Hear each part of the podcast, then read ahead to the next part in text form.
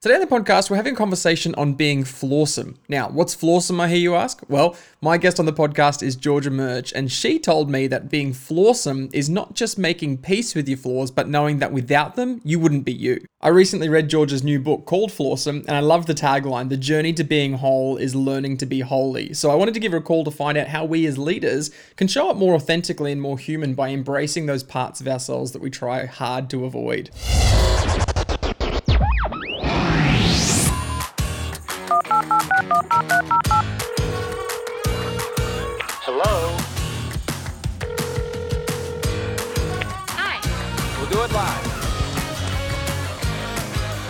It live. I I'll write it and we'll do it live.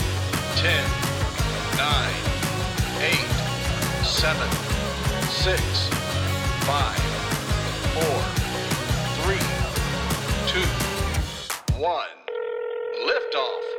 Hi, everyone, and welcome to Phone Calls with Clever People. My name's Shane Hatton. I'm a speaker, author, and mentor from Melbourne, Australia, and I'm passionate about all things leadership and communication. I realized recently that I know some really clever people in my network, and I thought it would be a fun idea to be able to take some of their cleverness and share it with the rest of the world. Now, through the wonders of technology, I'm broadcasting my phone calls with clever people just for you.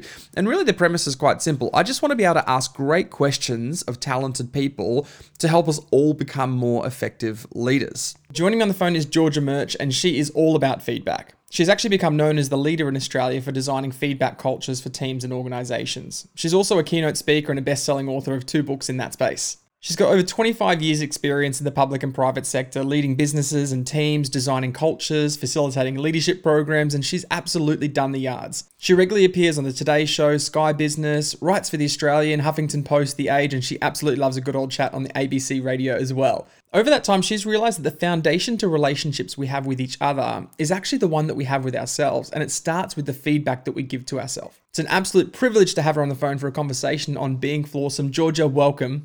Awesome to be here, Shane. Thank you so much for inviting me. Hi, I think you're one of the most clever people I know. I've known you for a couple of years. I follow your work. I love everything that you do, and I think you're an absolutely clever person. So I'm really excited about sharing your cleverness with the rest of the world.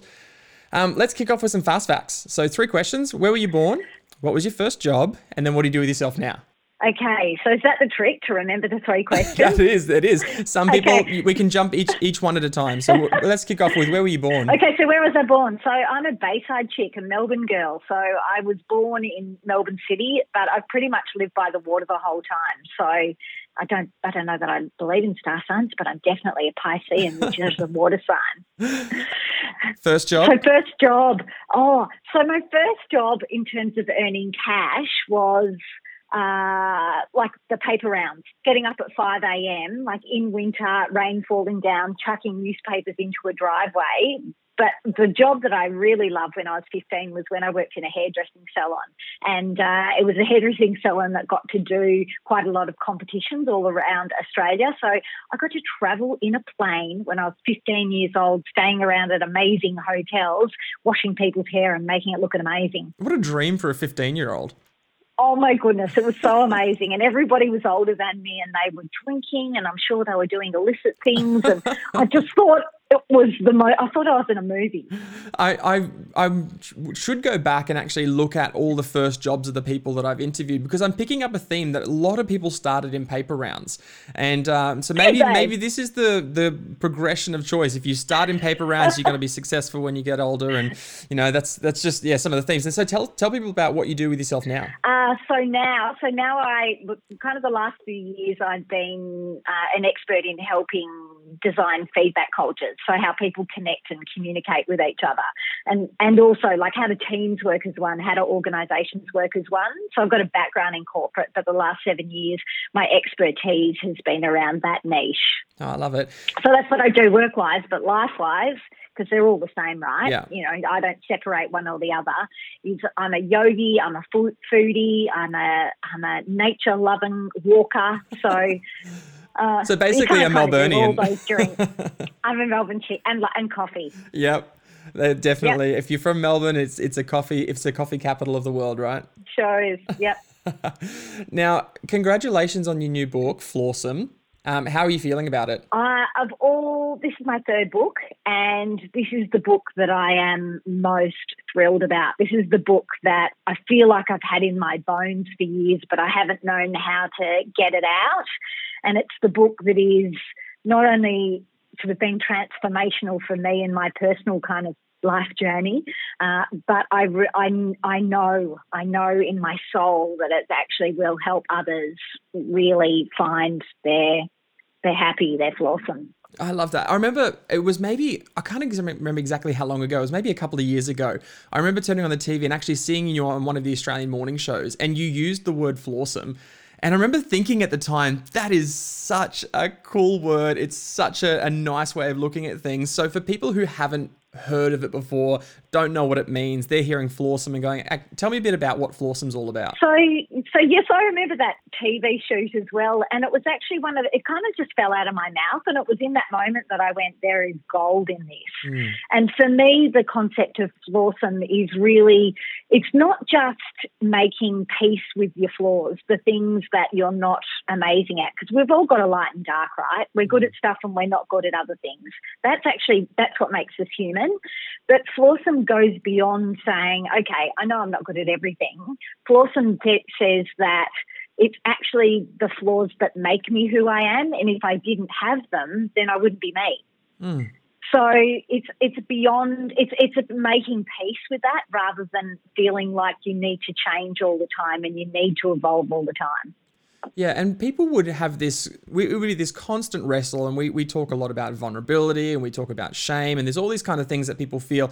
And people might hear you talk about being flawsome and this idea of not just coming to peace with our flaws, but actually learning to embrace them. Now, that seems like a bit of a leap for people who kind of struggle to embrace this. What do you think are the big problems people experience that uh, I guess, separate them and make it cause them to stop from, I guess, jumping mm. in and mm. embracing them and feeling like I need to keep my flaws at a distance from myself? Well, the obvious answer would be shame. Mm. So they come from a deep place, but let's let's not go there so quickly. Mm. The, the hypothesis that I had when I first started researching Flawsome, because I wanted to find out why people don't actually accept who they are, and it came about really, Shane, in the first place because I was running so many programs around um, giving feedback to each other. And what I realized in that is that the feedback that we give to ourselves actually is the biggest barrier to how we talk to other people. Because mm. if we're tough on ourselves, we're tough on others.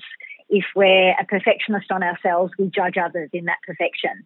And and so that's where I was like, this is really important. We've got to work on ourselves first before we start telling everybody else how they need to change and grow. Mm. So the but the hypothesis in that space after lots of conversations was that perfectionism is one of the things that gets in the way, our need to be perfect or our pursuit of perfection. But in actual fact, that's not the main reason. That means that we don't accept who we are. It's one of them, but it's not the main reason. But the thing that came out from the interviews that I did, hundreds of them, was this whole concept of should. Mm. I should have known, I should have done that, I should have thought that, I should have known that. And that then lends itself to you should have done this, you should have mm. known that, you should have. And so we should all over ourselves. Yeah. And then we should all over everybody else. And that as soon as we live in obligation, a life of obligation, which is should, we no longer allow ourselves to be anymore. Mm. And we live in guilt and we live in shame and we live in all those spaces. Yeah, wow. And and where do you feel like a lot of these expectations that we set upon ourselves or the expectations that we put upon others, where do they come from? Money and daddy issues. let's be clear. So it's all nature and nurture. We can't blame mum and dad for everything. Mm. Uh, and but, but so this kind of there too. It is the it's the nature of who you are, the DNA of who you are. So some people are wired a bit more fiery than others. Some people are wired a little bit more self aware than others. It's, mm. it's, it's our natural self, but also our nurture experiences. Um, I love. Uh, so Will Smith, who I just love following on social media, he's such a deep soul, Will yeah. Smith, and he talks about um, there's a difference between um, fault and responsibility. Mm. And I love this. And he says, it's not your fault that bad things have happened to you, that you had bad parenting or you had bad life experiences or schooling or bullying or spiritual upbringings or whatever it may be. So it's not your fault that those things happened, but it is your responsibility to deal with them. And I think where our stuff comes from is where we stay trapped in blame of you shouldn't have, and you know, if you weren't that, if you didn't do that, I wouldn't be this. And then we're trapped and we can't grow anymore. Does that make sense? Yeah, the, the, one of the other guests on the podcast that I was talking to um, was um, Tracy, um, who is um, in the U.S. military, and he was talking about this concept of basic load, which is essentially this idea that when you enlist in the army, they give you all of these things that you might need for every condition that you would face. And he said what he had to learn over time is that when you go to certain environments, you don't need everything that they give you. And it's about knowing what do I need to get rid of and just take what I need to be able to get me to where I'm going. And you t- touch on this idea of like we get given all these experiences and, and we, we kind of carry them around. It's going, actually, what do I need to like let go of in order to kind of step into uh, what I need to, to be what I want to be? Yeah. Yeah, it makes a lot of sense. Thank goodness I didn't have to train in the army, man. but yeah, that is that. Like, what, what what can we, you know, if we're like an onion, what can we peel back that's actually going to um, to help us accept more the space that we're living in and, and who we are. But unless we actually start understanding how this is wired and the beliefs that we've told ourselves about our nature and nurture experiences, we're still going to live this life and we're still going to have a life of obligation, a life of shoulding on ourselves and on others. And do you think, like, uh, again, these experiences that we have, um, you know, these expectations we put on ourselves, these expectations we put on others based on the environment that we're growing up in, the situations we find ourselves in, we carry all of this into it. Do you think it's that we we're maybe unaware of some of these things that we go into situations and now we find ourselves, you know, dealing with conflict or we're dealing with these stories that we're telling ourselves, but potentially just being completely unaware of it? Yes. So there, there's there's a couple of spaces that I think, in in my experience, where we get trapped in evolving or, or trapped in learning or becoming more aware about ourselves. And the, the one that we've already mentioned is blame. Mm. So if you didn't speak to me like that, then I wouldn't have had to react like that. If you got that on time, then you know I wouldn't have had to do crappy work. So mm. that's that's that's blame. And as soon as it's somebody else's fault, we don't need to accept the role that we played. Mm. And the other is denial. So I, I had this um, beautiful boss when I was in my early 20s. I used to work at Morgan and Banks, which is this, you know, big fancy recruitment business in the in the 90s, and uh, it was in the times of shoulder pads and perms. you know, I, I just had this hair that kind of went around here, and I just thought oh, it was amazing. And um, anyway, PJ was my boss at the time, and he sat me down and he said, um, and we had a really good relationship. But he said to me, Murchie, I've got to give you some feedback. So uh, people love love having you, great thinker, but you have this tendency to go the opposite with when people make suggestions or uh, come up with ideas in meetings. And I said, no, I don't. and so I, I was actually really, when he gave me that feedback, I was a little bit offended. Like, no, they're just wrong. Like, I'm just sharing an, another perspective because they actually don't see things how they are. Mm. And what I realized over time with the gift of maturity and growing up is that I was in denial of that character trait. Mm. And when you're in denial of it, again, you can't create awareness, you can't grow, you can't evolve because nothing to own. So, so blame and denial are our the biggest things that hold us back from gathering more awareness about ourselves and the impact that we have on us, and therefore the ripple effect that we have on the people that we work with, live with, and do life with. And I like that you talked about that the ripple effect of of uh, potentially a lack of self awareness around what uh, might be some of the stories we're telling ourselves actually affects those that we're interacting with. So if you're a leader of a team and you're telling yourself all these stories based on the nature or the nurture environment that you've kind of experienced, you can be essentially putting all of these expectations on other people and, and it can really impact a team, can't it? Oh, massively. It's funny because, Shane, you would have interviewed heaps of people, and I know, like me, you're a massive reader. And we get all these books on leadership, you know, how to be a better leader, how to be a better person, you know, all that stuff. And I love them, and I've written some. So, um, but the, the realization that I'm continually having is that it's not being sent to Harvard for five days that's going to transform you. It's not, you know, going to Patrick Lencioni's five dysfunctions of a team and understanding that inside out or doing situational leadership or mm. learning a new personality profile about yourself. Like they're all helpful. But what they don't do is they give you a tool or a technique, which is all about self control. So, how do I, and self control is a good thing because you don't always want to bring how you feel and dump mm. it on other people. But that doesn't require self evolving. Yeah. And once you self evolve, which is you become more patient with others, you become more compassionate towards different perspectives, you start not going the opposite anymore because you don't need to be right, because you are more aware. You don't need to use as much self control anymore because you're not living in that space of having to hold back anymore. You're living in a space of awareness, which goes, I'm not perfect all the time. I say some silly things. I don't always think clearly. Um, sometimes I can start needing to be right, and that can become argumentative. Ah, I see I'm doing it. Okay, sorry, apologies. Let's mm. move on.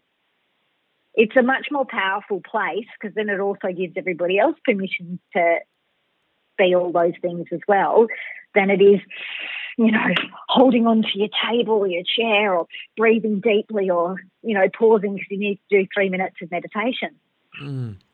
I, I, one of the conversations we had in, in season one um, was with Dr. Karen Morley, and she was talking about the idea of um, compliance. And she said compliance is really a good motivator. And it's kind of what you're touching on here is this idea of um, you know self control, where we feel like we're being forced to comply or being forced to deal with it in particular ways, is, is really going to produce the kind of outcome and change that is really going to be long term and sustaining for people, right? Yeah, I mean, it's in, I'm talking about internal self control, mm. but it's the same because it's compliance of self, right? So, uh, and but it's a good start. Yeah.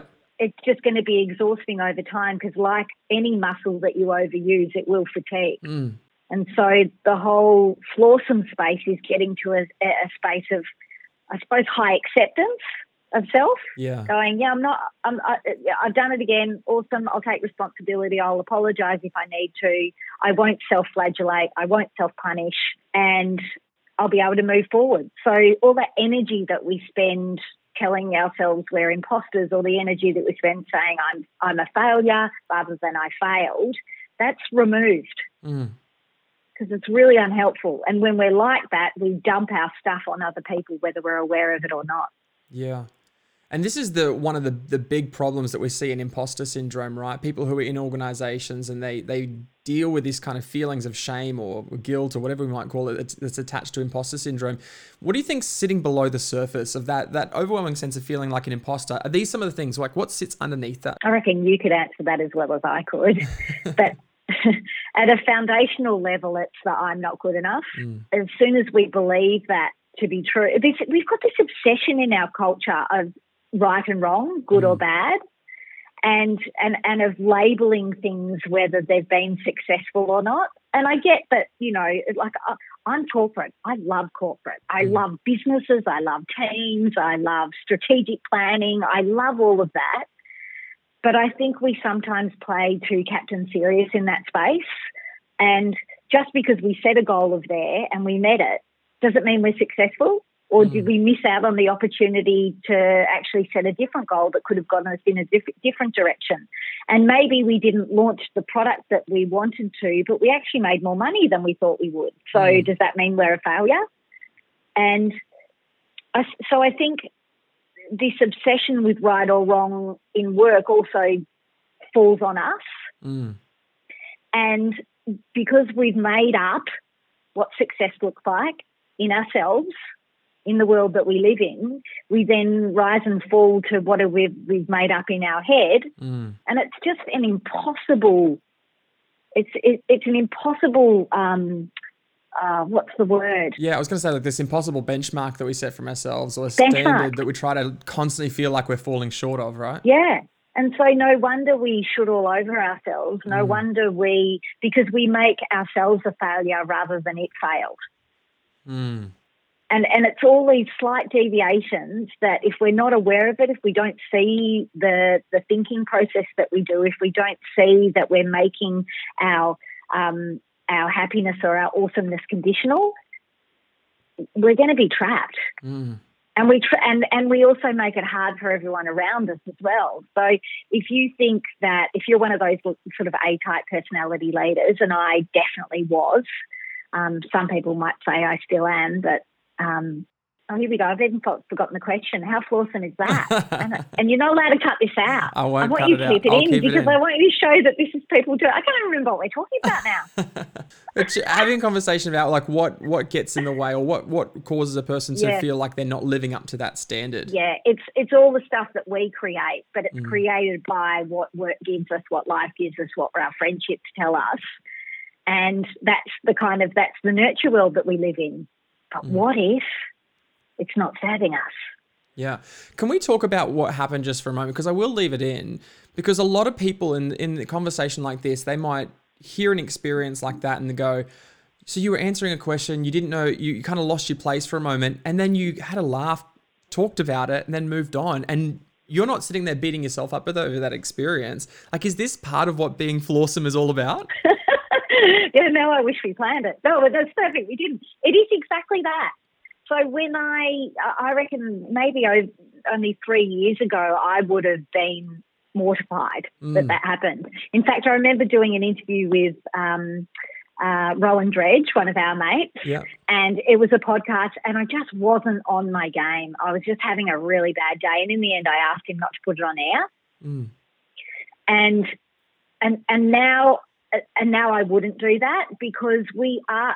So does that make me does that make me this a mistake or this ineffective now because of that? No, not at Probably not. It probably gives other people the opportunity to be human. And Mm. actual fact, it reminds me. Have you heard of this concept called the pratfall effect? I, I've, I've read about the concept in your book, but for people who've never Yeah. heard about it, yeah, let's talk about that. So I love this. So the pratfall effect basically um, says that people are drawn to um, your humanity and you making mistakes rather than you being perfect. Mm. And they did a whole lot of studies around, um, so uh, like a somebody going to a, a doctor and. So, and which doctor would they choose? And the doctor that in the first five minutes greeted them and spilt their coffee was the doctor that people chose compared to the doctor that was perfect and had the most amazing spiel and the de- desk looking perfect. Mm. And and that's what I'm learning. People are more drawn to not so much your flaws, but you being comfortable with who you are than they're drawn to perfection. It's one of the reasons why we love Celeste Barber so much. Mm. So, you know, who's made an absolute uh, great brand reputation on taking the mickey out of perfect models and, and famous people. And she's just, you know, she's gone, I don't care. This Mm. is me. And we love her for that.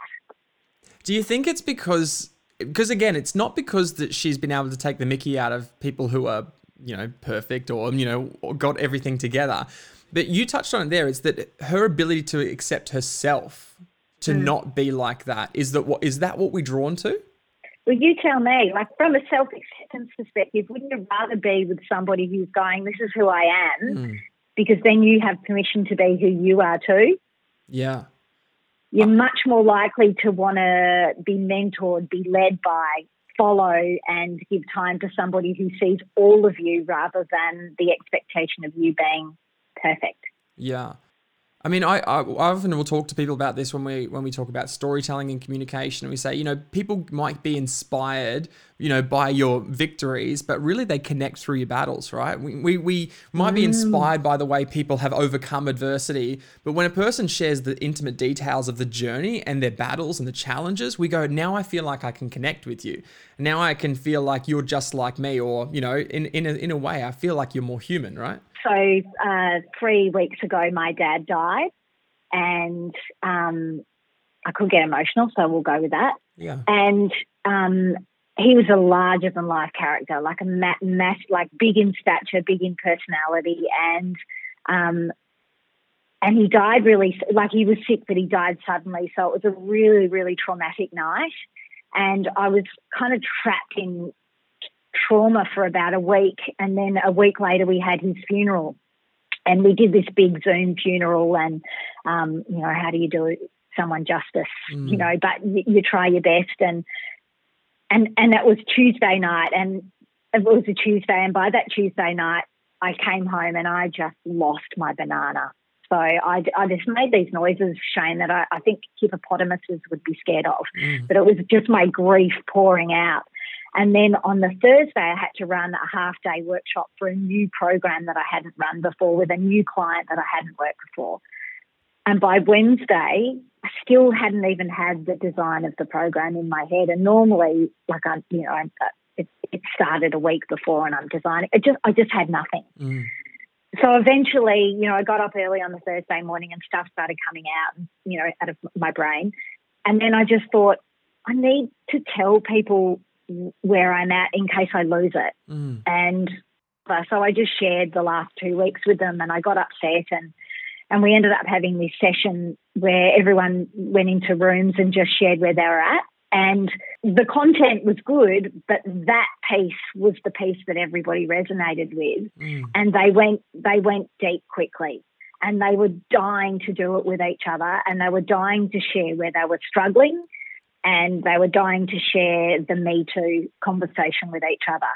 And so I didn't do it I did I did it initially because I thought I just I, I have to show up in all of me because I can't pretend. Mm. And then I again, you know, even though I've written the book, had this realization we actually really want to show where we're at with each other, and that's when we feel like we really see each other. Mm. I mean, thank you for sharing that story and, and for something that's still relatively, really raw for you. And, and I can hear it in the voice and the way the conversation's coming across. But I think what people will get when they hear that story is this um, almost this sense of permission. And because a lot of people would feel that, okay, there is a version of me that exists in my life, in my personal life, and there's a version of me that exists in my work life. And I know in your in the book you talk about you saw this some of these um, distinctions in the in the in when you were having conversations with people. People would say, well, my work life should be my work life, my home life should be my home life, and I shouldn't blend those two. And what you're saying, seeing here is like people actually, at the end of the day, we're all human, and our ability to be able to bring these worlds together and share vulnerably and openly and honestly actually helps people to go deep quick. Yeah, it does. It's you know, it's it's that whole you know whether you're an apple and you take your apple to work or you take your apple home, you're still an apple. Mm. It's what what we do is we present ourselves differently. And I was so surprised that when I said to people, "What what's the one thing that gets in the way of you giving yourself permission to be human?" That was one of the questions in the research. What it's what you're referring to. People were saying, "Well, what do you want, my work me or my home me?" Mm. And I think when we start saying this is all of me, you don't need to delineate the difference anymore because who you are is who you are. The difference is what you choose to show up with. What's the, I mean, if we were to imagine the value that you could bring as an employee to an organization, as a leader in an organization, having full permission to show up fully who you are and fully human, to be able to embrace all those kind of, um, you know, the flawsome bits of your life, like what's the value that that would bring to an organization? Well, firstly, that sounds pretty scary, doesn't it? It Really? sounds really like, scary. Oh God, some of my bits I don't know that I do want to share with everyone. So let me give it a, um, a I suppose, a sense of the the why the flawsome journey is valuable, and it's not. It's it, it's still a living a life that is aware of when you're helping or when you're hindering. Mm. So it, it is full of self responsibility. It is full of self awareness, and it means that you don't hide yourself anymore. So, but it means you take responsibility for when you're triggered. So if someone says something or does something, or you see um, some content and you can feel yourself going into this fight or flight mode, you go, one, that's my trigger. I take responsibility for that. I'm not going to blame. I'm not going to deny. I'm going to own that. The second piece of fully showing up flawsome is being able to have the courage to reconcile what's true and what's not true Mm. when things do happen and throw you into those stress responses. So, is it that they don't respect me and that's why they're doing it? Is it that um, I don't suffer fools and that's fine? Like, is this stuff that you're telling yourself true? And are you brave enough to go, whoa, I could be wrong? That's a big uh, one. I- That's a big Right? one, right? The the the courage to say that there's a potential here that what I believe to be true may not be true. Yeah, that's flawsome. So, and when you can start doing that, you live in this space of transformation where you pick the pain of growth rather than the pain of staying the same. Mm. You have a choice.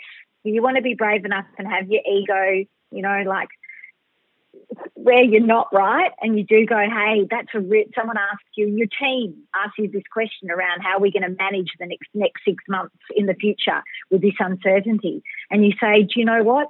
I don't know. Mm. Let's work it out together. So that's putting your ego to the side. That's being real. So that's awesome. Showing up exactly where you're at, but taking responsibility for the impact that that has on other people. Mm. So you- you're talking through these things. So this is the flawsome journey, right? Which is being aware of your triggers, which is being able to pinpoint, okay, where are some of the what's being said here that might be causing me to physiologically react in a particular way, internally start to tell myself particular stories. And do you reckon? I mean, you talk a lot about in the book. The awareness is the big piece around triggers, right? Like being uh, being conscious of what some of those things. How could you be, I guess, more conscious of your triggers? Oh, I think it's a little bit of doing. So one, you've got to see when you've had these reactions, so you can start seeing your fight or flight responses start, you know, uh, coming in. You can see yourself blaming, blaming yourself or blaming others, or you can hear some of the language in yourself where you're going, "Well, that's not true," Yeah, the and you're not prepared to, yeah, deny, and you're not even prepared to look into it. So. And, and you can do, you know, we do this with lots of leaders around, you know, like actually, let me ask you now. You ready? I'm not ready, but but let's do it. Okay, we're going to do it. So think of a couple of people in your world that trigger you. And don't tell me their names because this is going to go to air and Yes. you've got to probably have relationships with them. So a couple of people that you just go, mm, I need to calm my phone before I see them or before their name comes up on the phone or, you know, you've you got a couple of people in Mm. yeah, I mind? do. Yeah. Yeah. that came too quickly. That's the problem. So why is it a problem? Doesn't it mean you're more self-aware? Uh, It does mean I'm more self-aware. So yes. you, you've already made, already tried to make yourself right or wrong. yeah. Um, I, I just think this has got you've got a little bit of gold to play with here now. You've got a little something to learn from because you've got two people. You go, yep, I'm taking responsibility that I get triggered, but the triggers aren't necessarily the person. Yeah. The, the triggers can be a whole variety of things. It could be what they tell you you disagree with. So you have a content trigger, but you, but you think it's the person. It could be that you have a high, an injustice trigger and the decisions that they make or the things that they do really feel unfair. You know, it could be that you have an identity trigger. So if they speak into your world and it crushes your sense of self, that triggers you. So because they don't speak to who you are. Like there's a whole variety of them. Mm. But until you're prepared to sit down and do that assessment of is it the person or is it my stuff, that that's part of the part of the process of recognizing it. And I think when you start owning that you do get triggered, that's when you can actually do some really cool stuff because it it starts with us. And this is, I can already feel my brain going straight down the path of asking myself, what's the truth that I'm holding here? And is it a helpful truth that I need to be holding? And then if it's not, what could I do to change? And this actually helps me become better. This helps me to lead better, to ultimately and this is the this is the power of embracing the flaws right this is not just accepting that that it's sitting over there and i'm just gonna go accept that that's part of me going well actually how could i become more aware of that hold it a little bit loosely and go well what needs to change here and how can i evolve and how can i transform as a result of this so that is actually getting better in the process Yeah, completely. And just be okay with it. We've all got triggers. It's who we are. And this is the you you you have this phrase which I absolutely loved and highlighted in the book. It's this is not just about high performance, but about high acceptance. So we've got this obsession at the moment around creating high performance teams. Mm. You know, the, the leanest, the best, the smartest. You know, doing amazing things, and I love it. I'm all for a high performance team. I reckon I've got one, so I'm all for it. Mm. But there's lots of ways to get to high performance. Yeah, it's hiring the right people. Yes, it's having great strategic plans. Yes, it's holding ourselves to account. Yes, it's, you know, being risk takers and innovative and it's all of those things. But what if there's another way? Mm. And I think they all count. But what if one of the things, and we look at one of the main reasons around why teams aren't high performance is they they have a poor relationship to conflict. Mm. So give me one team that's high performing. No, give me a team that's not high performing, and I'll tell you you have a conflict issue. So it's you know it's how they disagree, and they don't disagree well. They either hide from it or they you know run towards it too vigorously. And when we're not accepting of ourselves, we either create conflict with others through blame, denial, finger pointing. Mm. Yeah, that you, that you. Or we create a conflict in ourselves by not using our voice and speaking up. Mm. And when you've got conflict in teams, either internalized or externalized, you will never have high performance. So once we work out our internal wiring and actually show up as we are and have you know the pratfall effect where people are drawn to us because of our humanity not because we hide it Mm. Then we can have really cool discussions. We can disagree well. We can take risks because it's not we're a failure. The idea was the failure. We can show up properly. We can meet people where they're at. So that's when we actually can have amazing growth. So this isn't just like a, oh, I love your warm and fuzzy concept, Georgia. You know, I'm an ex accountant, so I want to make sure that stuff that we do matters. Yeah. And if we want leadership programs and we want to do leadership work that matters, a framework's good, but working on yourself so that it permeates into creating high performance teams, I reckon is much more long term sustaining than having a really good concept that you run with. Yeah, and and that's the kind kind of loops back to that idea of it's either internal compliance or self control or internal transformation that permeates through everything that we do. And I, I definitely know which of those two I would I would much rather uh, as a leader. Georgia Murch, this has been a, a phenomenal conversation, and I feel like we're just scratching the surface of some of the things that I've been reading through in Flawsome, which is just such a great book. And so I definitely encourage everyone to get a hold of a copy of that. But what's the best way for people to connect with you? Because there's obviously so much that you do in helping organizations around feedback cultures and, and everything we've talked about here. What, what's the best way for people to connect with you? Well, they can jump on my website, georgiamurch.com, where we also have lots of events. So we run lots of free events on some of these concepts to see whether they're going to work for you personally or for your teams. But stalk me on LinkedIn, Instagram, Facey, love a good social media stalk. And uh, you, you'll definitely get a sense of, and I write blogs on this stuff all the time too. So if you, you enjoyed this rant, you'll enjoy some of the weekly ones on your inbox as well. I've absolutely loved our conversation. Thanks so much for taking the time. And and I, again, I'll put links to your um, bio and to your website in the show notes so people can reach out and connect with you. But a huge thank you. Uh, thank you. I love getting the opportunity to get this message out, and I always love seeing your head. So thanks for having me, Shane. Thanks, Gigi. That's it for another week of phone calls with clever people. Thank you so much for taking the time to invest in you by checking out the podcast. Make sure you subscribe so you don't miss out on any of the episodes as they're released. And of course, I'd love to hear how this has added value for you in the reviews. Have a fantastic week.